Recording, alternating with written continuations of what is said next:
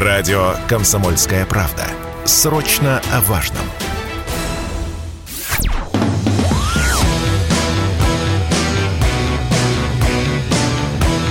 «Война и мир». Программа, которая останавливает войны и добивается мира во всем мире. Здравствуйте, друзья! В студии радио «Комсомольская правда» Иван Панкин. На связи по скайпу традиционно Дмитрий Пучков-Гоблин. Дмитрий, здравствуйте. Здравствуйте, Иван. Так много новостей, но хороших среди них, к сожалению, нет. Есть относительно лайтовые новости, но ближе к концу поговорим, конечно, о лайтовых. Сегодня утром открыта стрельба в школе номер 88 в Ижевске на Пушкинской улице. Туда проник некто по фамилии Казанцев, убил охранника, его жертвами далее стали около 13 человек. Среди них половина детей. Очень сложно задавать конкретные вопросы в таких ситуациях. Но как вы расцениваете этот инцидент? Это теракт в данных условиях или что?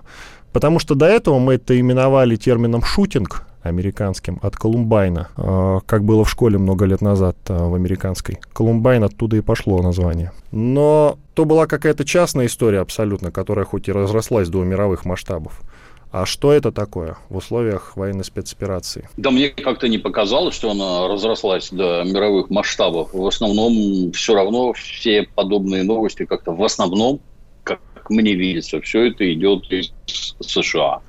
Там страна насыщена оружием, там у них доступ к этому делу попроще, ну, там и пытаются решать вопросы вот так. У нас, ну, спорадически возникает. Мне тут, знаете, все время на память приходит, когда-то давно читал книжку гражданина Бехтерева, который мозгом занимался, он там приводил пример относительно того, что в неких немецких городах в XIX веке, конец XIX века прокатилась волна массовых девичьих самоубийств. И э, пишут в прессе о этих самоубийств все больше и больше, больше и больше. И решить, решить удалось только единственным способом, когда немцы объявили, что все покончившие собой будут в голом виде выложены на обозрение в морге.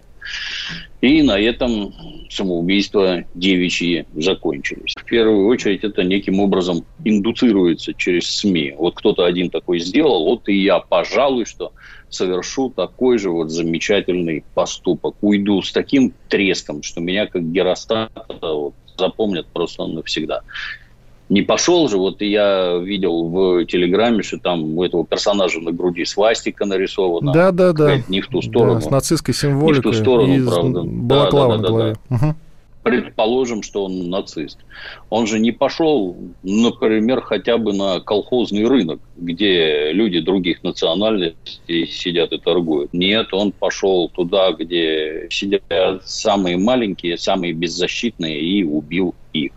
Ну, то есть, в первую очередь, с моей точки зрения, это человек психически нездоровый. Все же помним, что совсем недавно, как там носились со всякими этими синими китами, где какие-то негодяи якобы... Да, в пабликах детей. склоняют детей да, к да, самоубийствам. Да. да доведение до самоубийства детей. Ну, возможно ли такое? Лично я с таким не сталкивался, я только читал, испытываю серьезные сомнения, потому что, например, когда в южных республиках пытались там, условно скажем, вербовать женщин для совершения самоубийственных атак в стиле шахи, то это надо найти женщину, которая пострадала лучше всего от чего-то там, от какой-то несправедливости властей, военных, после этого ее психологически обрабатывать, после этого ее ни на секунду от себя не отпускать, и потом взорвать ее, скорее всего, когда она вообще не предполагает, что с ней такое сотворят. И тем не менее, могут ли воздействовать на конкретных психов наши противники через сеть интернет? Ну, я считаю, что, во-первых, могут, во-вторых, воздействуют. То есть поиски в сети каких-то психически неустойчивых подростков, которых надо подбадривать, сообщать им всякие гадости и сподвигать их на подобные поступки. Безусловно, такое может быть. Все предложения, а давайте, например, усилим охрану школ, а откуда столько сотрудников, а да давайте денег предложим откуда, родителям. Откуда столько денег? Да, конечно. Ну, давайте с родителей брать. У родителей тоже нет этих денег. И проблема на таком уровне, типа усиления охраны, она не решается. С своей стороны могу предположить, что надо усилить оперативную деятельность, например, в социальных сетях, где за любыми проявлениями там, склонности к национализму, склонности к вот подобным этим фашистско-нацистским проявлениям, что все это должно контролироваться гораздо сильнее, ну, это, да, со стороны государства это следует усиливать. Но даже и так, мне кажется, победить все это окончательно, увы, невозможно. Тут вот какой момент. Нацизм-то его был направлен как раз против русских. Если это не вброс, не фейк. Я видел скриншот вот в Телеграме. Там скриншот с его страницы по поводу, типа, мочить русню, русню что-то такое было написано.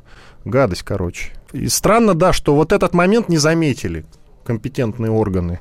И никто этого не заметил. И друзья не обратили внимания, те, кто у него был там во френдах. Не сомневаюсь, что подобные следы он везде оставлял. Ну да что там говорить, господи. Меня вон во ВКонтакте все время спрашивают, Дмитрий Юрьевич, а это ты деньги собираешь там на что, вот на вот это, на вот это? Я говорю, нет, это не я. Ну как же не ты, вот твоя страничка. Ну да, вот человек вешает мою фотографию, представляется мной, собирает от моего имени деньги, я жалуюсь в эту, как это называется, там, поддержку ВКонтакте, а, а мне отвечают, а ничего такого, он, мы не считаем, что это мошенничество, и после этого запрещают мне жаловаться, то есть, ну, представляете, да, вот мошенничество откровенное, люди деньги собирают, а никому никакого дела нет. Тут странно тоже, вот когда-то во времена Великой депрессии в Соединенных Штатах адвокаты очень сильно поднимались на защите, например, прав трудящихся. Вот у нас теперь адвокатов развелось, там и юристов, как собак нерезанных, а подобными вещами никто не занимается. А надо бы. Кстати, что касается оборота оружия. Я не помню, но вы, по-моему, выступаете за облегченное да, разрешение по обороту оружия. Если мне память не изменяет, американский, полуамериканский вариант. Но поправьте, если я неправильно понял вас. От меня ничего не зависит. Законы принимаю не я. Примут законы. Я, я оружие люблю, и я себе сразу 10 пистолетов куплю. Не примут и не надо. У меня и так все есть. То, что можно иметь по закону сейчас. Я говорю только про то, что наличие оружия, оно никоим образом не сказывается на обстановке с преступностью. Если граждане все считают, что как только у них будет пистолет, вот сразу все решится. Государство не может меня защитить, а я сам. Это тревожный звонок. Если гражданин хочет вооружиться, это тревожный звонок. Государство не сильно его защищает. Но сам по себе нет, он никаких вопросов нет решить. Я как раз выступаю за ужесточение. Ну, хотя у нас, в общем-то, не так-то просто пушку раздобыть никакую. Но, тем не менее, видите, вот просачиваются, и какие-то инциденты трагические периодически происходят. Но не кажется ли вам, что если, э, как топят многие, разрешить более свободное обращение оружия, то таких инцидентов, как вот этот вот, будет больше? Я почему спрашиваю, Дмитрий? Мне периодически Будет, приводят какую-то статистику, говорят, что там, где разрешили, и... наоборот, преступлений стало меньше. Приводят в пример Болгарию. А я им говорю, а ну... а при чем тут Болгария? У России совсем другая ментальность. Я не знаю, согласны вы со мной, не согласны? Пожалуйста, вам слово. Полностью согласен, да. Давайте вот все, всех этих любителей там ношения стволов, ну поезжайте на Кавказ, например, например в Чечню. Я со всем уважением к чеченскому народу, там масса оружия. Попробуй там походить, повыступать. Оно совершенно по-другому устроено. Вот не так просто и все. Если кажется, что вы там от кого-то будете отстреливаться, ну, вы не представляете, какой шлейф изменения законодательства это должно влечь за собой. Как вы определяете, кто преступник, кто не преступник, как можно стрелять, как нельзя стрелять. Мы же достаточно часто видим ну, действия полиции, которые у нас, например, на митингах на каких-нибудь, вот там этих митингующих по четыре сотрудника носят. А при этом, обратите внимание, их не лупят резиновыми палками, их не кусают собаками, их не волокут за ноги, не льют там перец в глаза, ничего.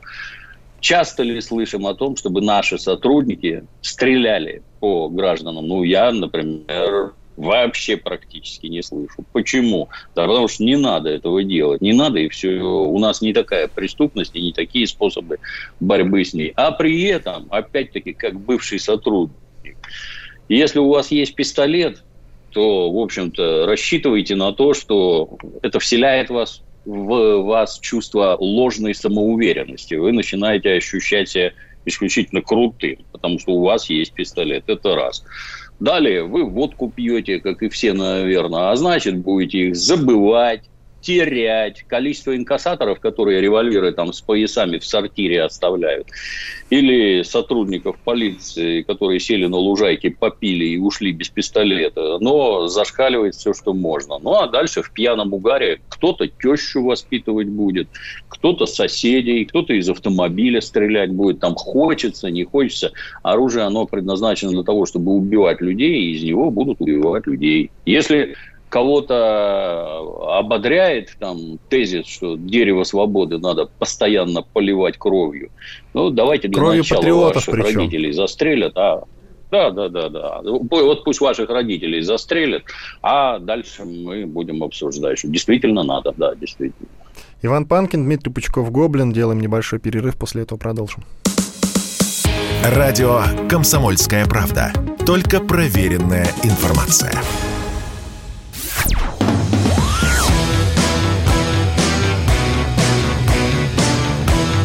«Война и мир» – программа, которая останавливает войны и добивается мира во всем мире.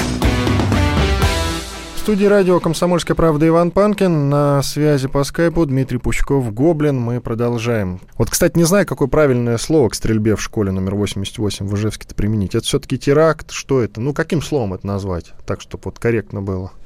Наверное, наверное, для начала стрельбой. Пришел, открыл стрельбу. У меня слова типа шутинг, русских слов, что ли, нет. Ну, есть стрельба, да. Ну, это такая терминология, которая прочно, на мой взгляд, вошла в обиход и со временем устаканилась. Но, в общем, да, кому как нравится. Стрельба, если по-русски. Я напомню, что жертвами преступления стали 13 человек. Более того, там какое-то космическое количество раненых, около 14 детей и семеро взрослых, насколько я понял, только раненых. Но цифры постоянно обновляются, к сожалению, много. Я напомню, что зовут этого человека Артем Казанцев, ему 34 года, то есть он недавний выпускник этой самой школы номер 88. Понятно, что таких выпускников еще много, дебилов я имею в виду.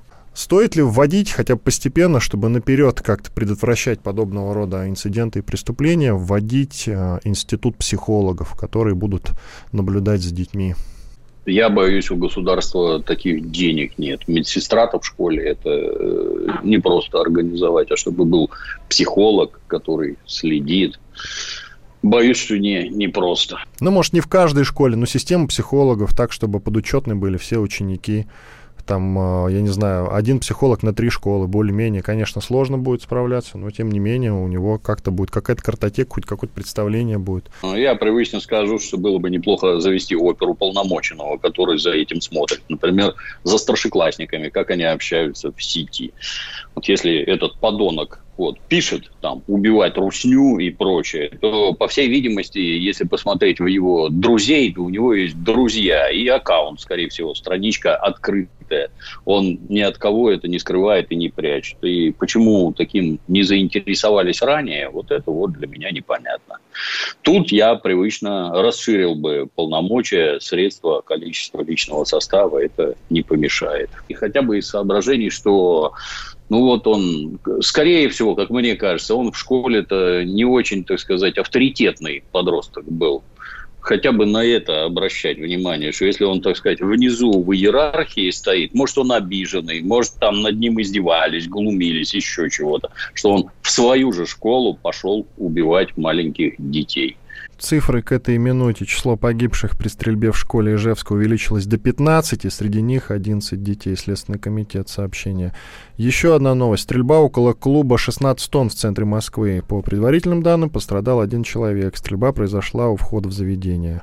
Там работают полицейские. Но я так понимаю, это более-менее частная история. Хотя вот тоже к нашему разговору про оружие.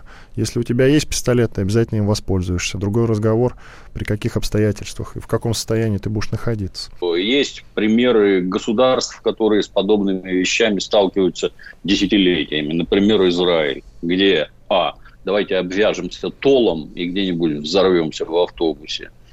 Таких ловят, ловили и передушили в конце концов. Ну так э, можно сменить, так сказать, парадигму. Взял нож и набросился на остановке на беззащитных женщин, детей. Или сел за руль автомобиля, разогнался, врезался в толпу. И у этих дегенератов запас, так сказать. Мы же помним там во Франции, да, где-то там 86 человек на грузовике задавил. Это ж тоже все средства причинения вреда Поэтому искать их надо по-другому. Ну вот еще одна информация, которая сейчас проходит по лентам. На обоих пистолетах школьного стрелка в Ижевске плетеные самодельные брелки. В один брелок вплетены имена Эрик и Дилан. На втором надпись тоже латиницей Колумбай. Ну, это как раз вот э, к началу нашего разговора. Идем дальше. А, в Иркутской области стрельба в военкомате Усть-Улимска. И там врачи борются за жизнь военкома Александра Елисеева. Он, насколько я понимаю, тяжело ранен к этой минуте информация такая. Стрелка уже задержали, пока непонятно, что это за человек, но, как сообщил губернатор Иркутской области, он обязательно, этот человек, я имею в виду, будет наказан. Но это прям какая-то система, вы уже не находите. Общество психически напряжено, естественно, срывы будут происходить. Ну, тут это, как всегда, не надо самим себе объяснять, что это вот вспышка и сейчас началось, и дальше будет только хуже. Нет, да, оно чем-то спровоцировано, но в каждом случае надо, как водится, разбираться индивидуально. Кто данный гражданин, который стрелял в военкома? Псих, родственник, я не знаю, там, пострадавшие от каких-то действий этого военкома. Ну, это все сугубо индивидуально. Или тоже какой-нибудь там поклонник украинских нацистов, считающий неправильной специальную военную операцию и прочее, прочее. Разбираться надо индивидуально, но случай, конечно, вопиющий. Обратите внимание, что когда там где-то в Приморье выдали этим призывникам мобилизованным ржавые автоматы, что-то там никто ни за что не схватился и не побежал убивать военкома. Хотя там тоже масса вопросов. А как это у вас? В, каком, в каких условиях у вас хранится оружие? Гражданин, который вот так его хранит, он как? Уже ответил по служебной линии? Может быть, его уволили? Если у вас автоматы вот так хранятся, а как у вас боевая техника хранится, танки, бронетранспортеры, там хотелось бы посмотреть и узнать результат. Это раз. Второе. Один вот так вот хранит, а второй вот такое выдает. А он вообще в своем уме подобное военнослужащим в руки давать, он тоже там полностью отвечает по службе своим, так сказать, функциональным обязанностям, а им занялись, не занялись, но тем не менее, что-то никто там это прикладами никого не забил и не застрелил. Разумные люди, это, я считаю, некий псих. Есть версия, что вот эти инциденты, это все в том числе в кавычках, конечно, но заслуга так называемых цепсошников. Цепсо — это украинские кибервойска. Может быть, нам уже делать тоже ставку на какие-то кибервойска? Я помню, пару лет назад проходила новость о том, что мы какие-то вот кибервойска создаем, каких-то хакеров. А помните, что творили наши знаменитые хакеры? Выборы переворачивали. Ну, по крайней мере, половина мира нас в этом обвиняла. Но я что-то пока что э, слышу только разговоры о том, что мы проигрываем информационную войну. И говорить о каких-то заслугах наших кибервойск, ну, давайте будем честны, друг с другом не приходится. Зато э, вот эту вот аббревиатуру ЦИПСО я слышу постоянно. Ну, как вы считаете? Кроме ракет, наверное, уже пора делать ставку на свое ЦИПСО, да? тут считать нечего, то есть так оно и есть, никто, ни, никто и не таится, никто и не прячет. Он гражданка Нуланд, когда печенье на Майдане раздавала, тогда же рассказывала, что они потратили 5 миллиардов долларов на становление демократии на Украине. Во что, собственно говоря, вылилось, мы все теперь видим, какие результаты приносит. А вот теперь, например, американцы сообщают, что они тратят по 10 миллионов долларов ежесуточно на обработку общественного мнения внутри Российской Федерации. Как это происходит? Вот через это самое ЦИПСО, как он там, Центр информационного, психологического, спецопераций каких-то там. Вот. Я же рассказывал, кстати, пока у меня был канал на Ютубе, вот, где у меня там было 500 тысяч просмотров ежесуточно у роликов и 15 тысяч подписчиков за месяц. Вот годами это вот так вот идет. А как только в это ЦИПСО попали ракеты, у меня стало 2 миллиона 700 просмотров за сутки и подписчиков 10 тысяч в сутки. Это при том, что я про войну ничего не говорил. Стоило только в эту мразь попасть, и вот, оказывается, они там сидят в Ютубе, руками крутят. Кого-то, как Леху Навального, они оптимизирует, у него там ролики по 100 миллионов раз смотрят, а столько просмотров в России просто быть не может, этой дряни там двухчасовой, бессмысленной. Ну, вот этих оптимизируют, а других пессимизируют. Получается у них очень даже успешно, да. Я другое помню. Я помню, как орали про каких-то ольгинских троллей. Вот только хочу вас спросить, где эти люди, куда они пропали, да? да?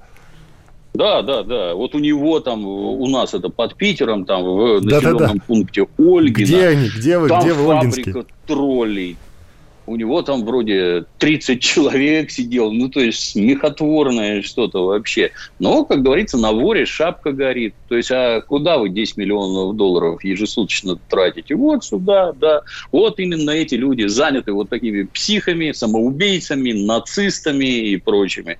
Выискивают через сеть, окучивают, огуливают и сподвигают на подобные поступки. Надо ли нам ну, на мой взгляд, вопрос этот задавать надо было 10 лет назад. У нас как-то вообще настолько все, настолько прекраснодушные люди во власти местами сидят, что только диву даешься. Там же, там же хорошо все в Европе и в Америке, там же все хорошо, понимаете, они нам злата не хотят никакого. Что вы такое придумываете, какие-то там эти кибернетические войска? Ну, давайте расклепывать теперь. Потому что общественное, общественное мнение создают они, а не мы, а должно быть наоборот. Как-то странно, что это вообще обсуждать и объяснять надо. Про Алексея Навального важная оговорка, действительно важная. Он является экстремистом, по-моему, иноагентом и вообще нехороший да. человек, а то Роскомнадзор нам предъявит. Да. Вот, за популяризацию. Вот Роскомнадзор у нас хорошо работает. Вот. А нам бы надо... Самое главное, что предъявили Алексею уже. Алексей уже сидит на нарах и прекрасно там себя чувствует. И сидеть будет дальше. Иван Панкин, Дмитрий Пучков, Гоблин. Через 4 минуты после полезной рекламы и хороших новостей продолжим. Радио «Комсомольская правда». Срочно о важном.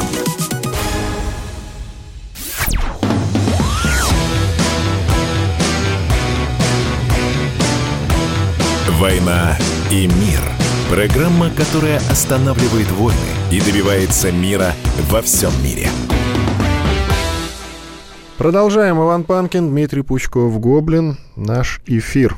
Факультет журналистики МГУ отличился. Оказывается, я-то думал, что у нас только высшая школа экономики этим славится. А у нас и МГУ тоже отличилась вот накануне. Там парнишка по имени Степан Антропов вышел, значит, с небольшой акцией. Между этажами сфоткался с флагом России. Вот я видел фотку с флагом России, но говорят, у него еще флаг ДНР был. Ну, так и его затравили.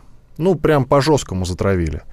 МГУ уже кричит о том, что будет разбираться в ситуации с травлей однокурсниками студента третьего курса за его патриотическую позицию в поддержку Донбасса.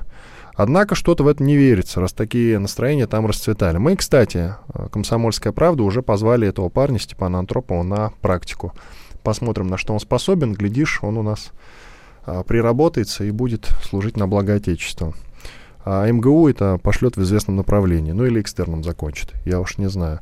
Но фишка в том, как наказывать. Э, вот, казалось бы, с одной стороны, это студенты, и у них, ну, пока такое состояние оппозиционное. Наверное, это нормально.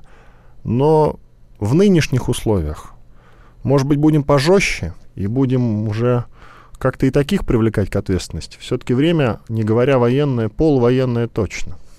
Должны ли быть студенты против чего-то там? Ну, это подростки, по большому счету. Темперамент, я понимаю, темперамент, закончил. да. Да.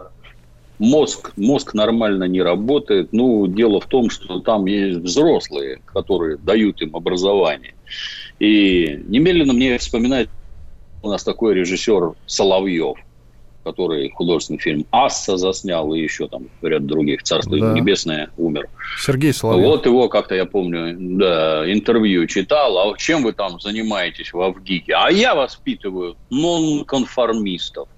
Вы знаете, хотелось бы, чтобы вы воспитывали специалистов, а не заливали им идеологические помои в головы. Вместо того, чтобы сначала научить ремеслу, а потом уже там что-то там у тебя приложится, когда ты подрастешь, опыта наберешься. Не, вместо этого вот давайте там какие-то либеральные помои заливать. Зачем? Для чего? Вы кого там готовите? Пятую колонну? которая, значит, вот, вот я почитал там какие-то эти посылы в известное, так сказать, место оскорбления этого паренька. А это кто такие? Вот эти вот мальчики, девочки. А это кто такие? Это люди, которые готовятся обслуживать интересы Бундесвера, ЦРУ, я не знаю, Ми-6, правильно понимаю? Это вот их там выращивают, да? Обратите внимание, они этого не скрывают вообще. То есть для них это абсолютная норма. Ненависть к одной стране, а там оплевывание тех, кто к своей стране положительно относится, относятся. Ну и кто там у вас главный-то, хотелось бы узнать. Кто это их воспитывает вот в таком вот духе. Тут уже, знаете, по неволе все время вспоминаешь, что вот когда-то там в Советском Союзе был повсеместно первый отдел, где человек из КГБ сидел и мрачно смотрел на все происходящее. Так может назад уже возвращать? Может надо этих людей запускать на ваши лекции, послушать, что вы этим детям говорите – Потому что, ну, ну, достали уже, вот натурально достали там со своими этими декоммунизациями, десталинизациями, еще что-то. Все прошло уже, дорогие друзья. Страну надо защищать, надо идти вперед, развивать вооруженные силы, науку, промышленность, экономику, все остальное. Нет, нет. Вместо этого мы будем детям заливать в головы помои. Я бы в первую очередь заинтересовался преподавательским составом.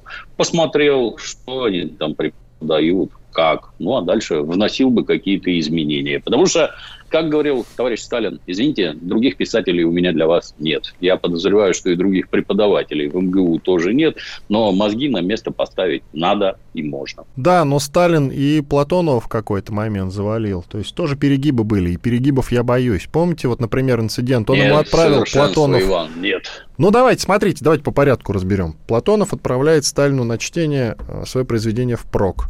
Тот ему присылает книгу обратно.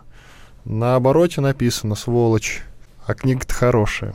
Ну, то есть, видите... Вы можете представить, Иван, чтобы мы с вами написали книжку и отправили ее на рецензию Путину. Можете представить, нет? Ну, времена были другие. Я Плюс нет. Платонов был большой писатель. Времена другие, да. А, товарищ Сталин интересовался. А Владимиру Владимировичу, я боюсь, в настоящий момент не до этого категорически. Чтобы читать чьи-то книжки, писать на них что-то. Я вам другой пример приведу. Как гражданин Короленко, проживавший на Украине, писал воспоминания, что вот, понимаете, вот я ходил к большевикам, а они мне сказали вот тут, а вот в этом отказали, а вот в это вот еще что-то, а тут я с ними не согласен. Гражданин Короленко забывал рассказать про самое главное, что когда он ходил к белым, его оттуда вышвыривали пинком под зад. Поэтому воспоминания об этом он не оставил. А к большевикам у него были претензии. Они не все делали. Ну, то есть вы за какое-то цензурирование, реально за сотрудника КГБ на э, уроках?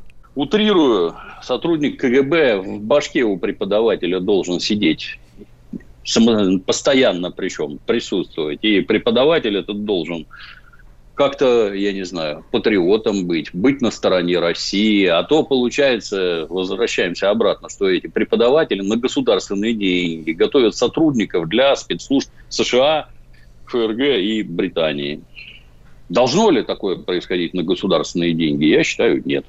А как переломить эту ситуацию с э, огромным количеством их же немало, огромным количеством таких студентов, антироссийски настроенных.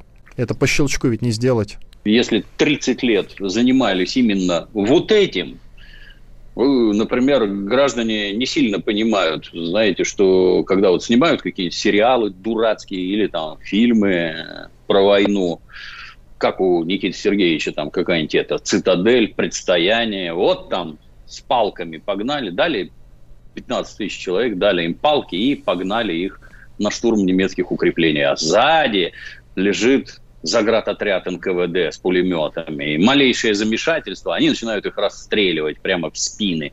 То есть бред сумасшедшего откровенный. Но он не про НКВД, он про другое. Он про то, что государственная власть, она настолько омерзительна, она настолько отвратительна, что ее вообще быть не должно. Вот не должно быть никакого НКВД, никакого КГБ. Вокруг нас прекрасные люди, которые вот, вот нас ведут в светлое будущее. Это вот все, кто ненавидит государство, вот это вот только правильные люди. Закладывается с детства именно это. Через фильмы, сказки, книжки, сериалы. Вот это закладывается. Ненависть к государству как таковому. Но если 30 лет это в головы наливали всем, ну вот, злонравия достойные плоды. Можно ли это вот так по щелчку переломить? Нет, нельзя. Детей надо воспитывать. Только тогда из них вырастают приличные взрослые. А если их воспитывать будет Сергей Соловьев с такими художественными фильмами, то такое и получится. Вопрос тогда вырисовывается куда более сложный. Как воспитывать там? Вот как воспитывать? С одной стороны, понимаете, в чем штука? Художник, а журналист вроде как тоже художник, да, это такое общее абстрактное выражение. Он должен быть, хоть и немного, но оппозиционной власти. Он не должен быть никем подконтролен. Наверное, ну вот это вопрос, это правильно или нет? Как должно быть? Давайте сначала тут определимся в этом, вот в этом моменте, чтобы идти дальше. Ну, я боюсь, мы в дебри уйдем, потому что это только в мегаполисах, в гигантских мегаполисах э, этот самый журналист-художник, он может что-то там высказывать. С моей точки зрения, он, э, ну как, нужна ли власти оппозиция? Безусловно, нужна. Ну вот вся дума наша, и там это, я не знаю, не должна состоять из э, членов одной и той же партии потому что есть там какое-нибудь яблоко, есть еще что-то, которые, возможно, никакой социальной роли не играют, но покусывают и держат в тонусе. Так ну, так они и в Думе не состоят, ну, вот, они же не проходят никогда. Согласен. Ну, я как пример. Ну, я вот. понял, да. Ну, Покусывает. Ну, У нас ЛДПР при Жириновском покусывали, КПРФ там покусывают, да. Да, да, да, угу. да, да, да. Вот. Ну, нужны ли они? Да, безусловно, нужны. Ну, а как действуют СМИ в этих самых мегаполисах? Есть здоровенные финансовые группы, которые их, так сказать, организуют и используют в, том виде, как им это нравится. В мегаполисах это выглядит как некая там свобода слова, еще чего-то там. А если мы отъедем куда-нибудь в станицу Кущевскую, например, где условная станица Кущевская, где есть мэр, прокурор, начальник ГУВД и как это, как это у нас сейчас говорят там, серый кардинал ну, или хозяин там, города, мэр. Теневой или... такой, да. Да, да, угу. да, да, да. Ну и давайте там какой-нибудь журналист попробует что-нибудь написать. Например, про чьего-нибудь ребенка этих замечательных персонажей. Я боюсь, на этом карьера журналистская закончится. Или надо бежать бегом в мегаполис где-нибудь, где можно найти применение своим талантам. Ну, либо ты ничего говорить и писать не будешь, к сожалению. Ну, как-то так. Оно при капитализме устроено именно так. Станица Кущевская, это, кстати, Краснодарский край, как я посмотрел, там 32 тысячи жителей. Ну, такой немаленький городок, да. особенно если плотная застройка, то вполне себе, да. Там и теневой хозяин может быть, и все остальное. Есть же просто города там 80 тысяч. Есть. Есть города да. 80 тысяч, но они так разбросаны, интересно, что-то это не город, а непонятно что, какая-то линия соприкосновения с другим городом, например. Так, сейчас смотрим, делаем паузу. Да, Иван Панкин и Дмитрий Пучков-Гоблин. Через две минуты мы продолжим наш разговор. Оставайтесь с нами. Радио «Комсомольская правда». Никаких фейков, только правда.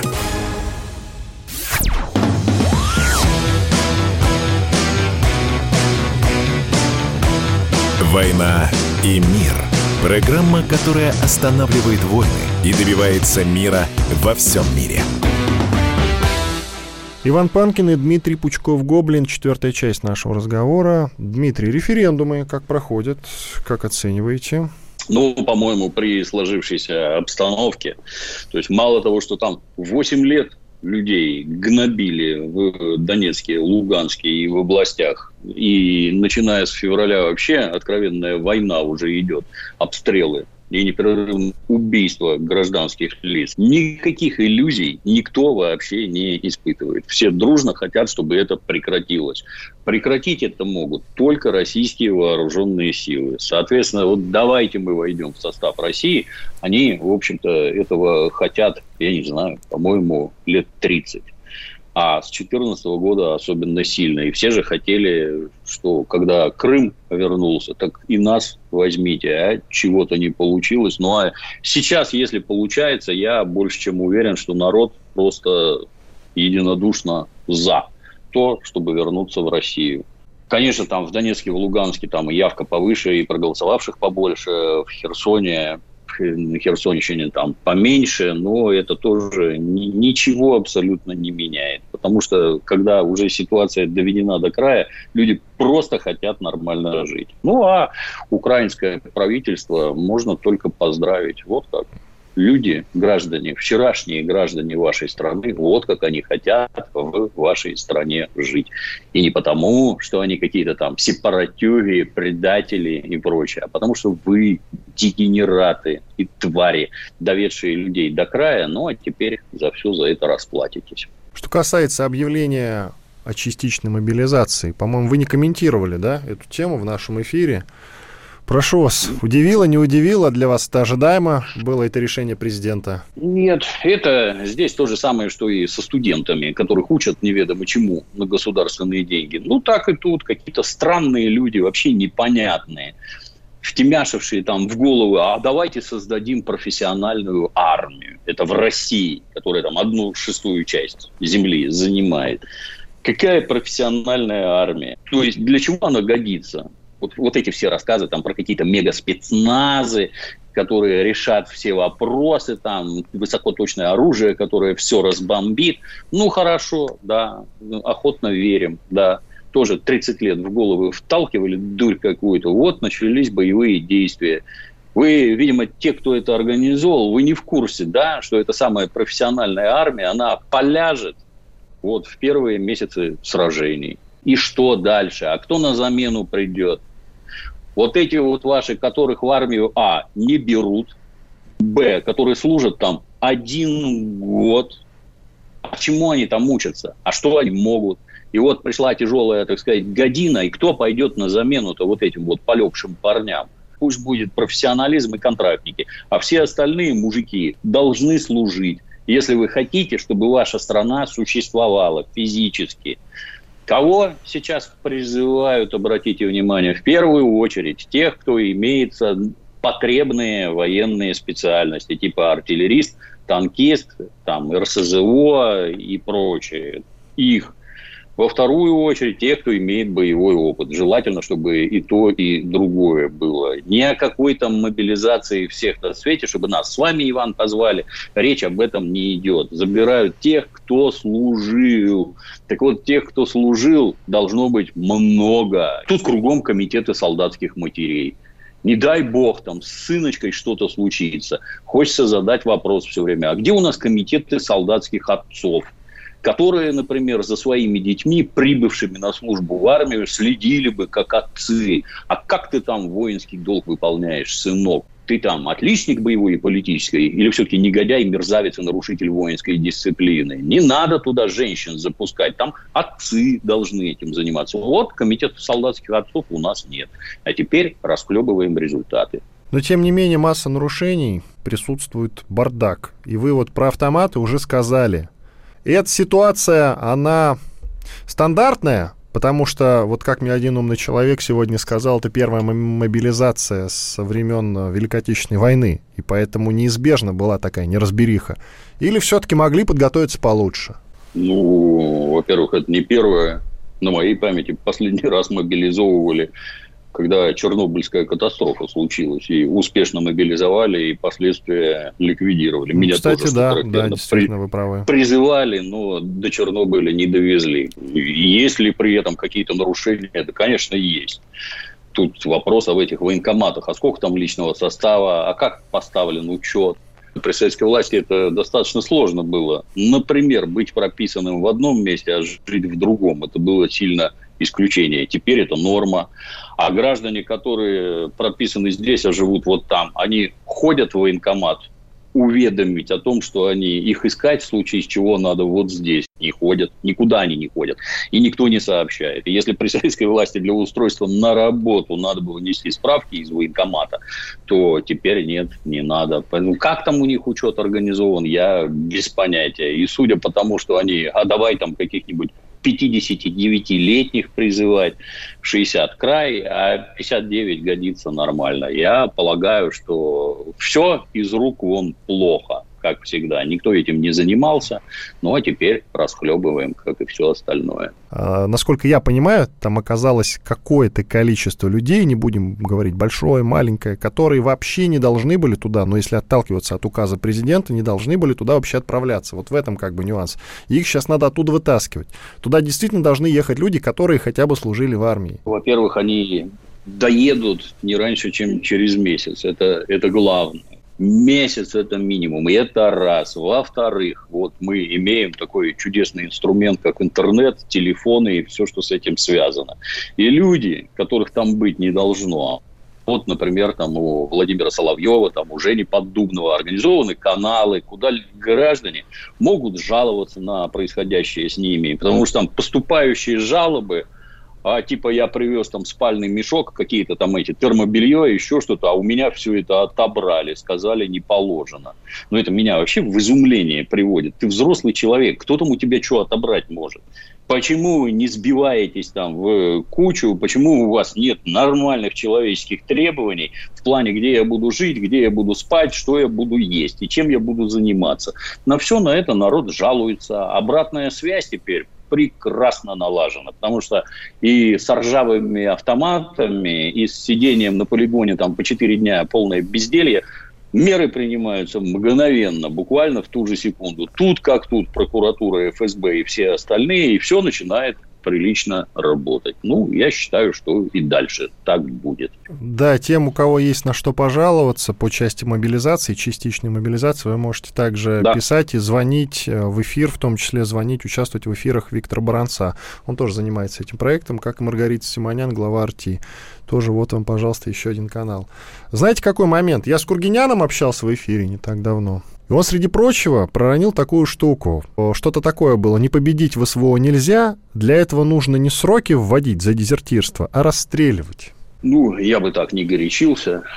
Бывают ли предатели? Ну, конечно, бывают. Надо ли их расстреливать? Ну, конечно, надо. Только у нас все это как-то осталось 75 лет назад. С тех пор законодательство очень сильно поменялось.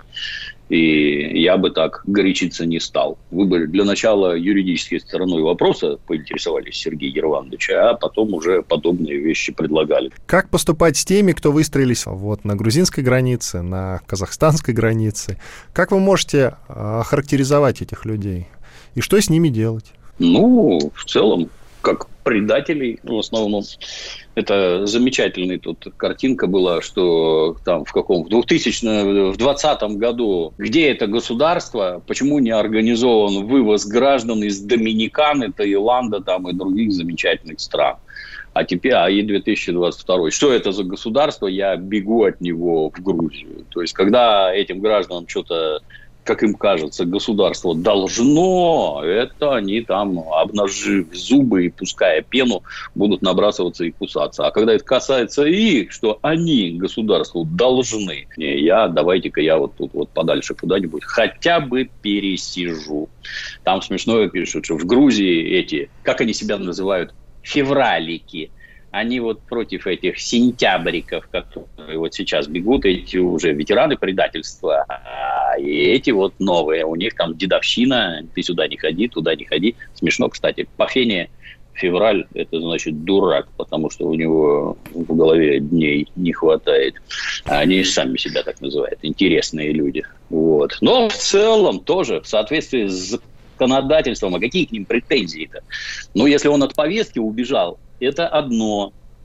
А, а если ему повестку не выписывали, она не приходила, а он в страхе, да, он не хочет, чтобы его призывали, он в страхе взял и убежал, и что?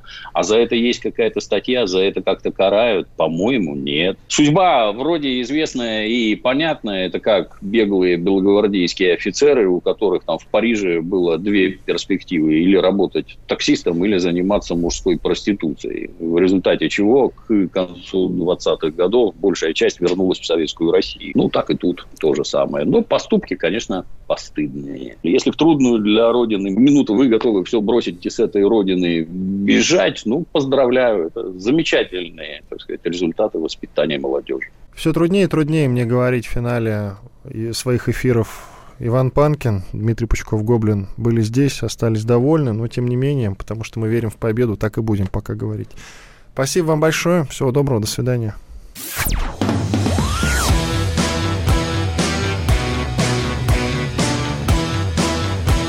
«Война и мир».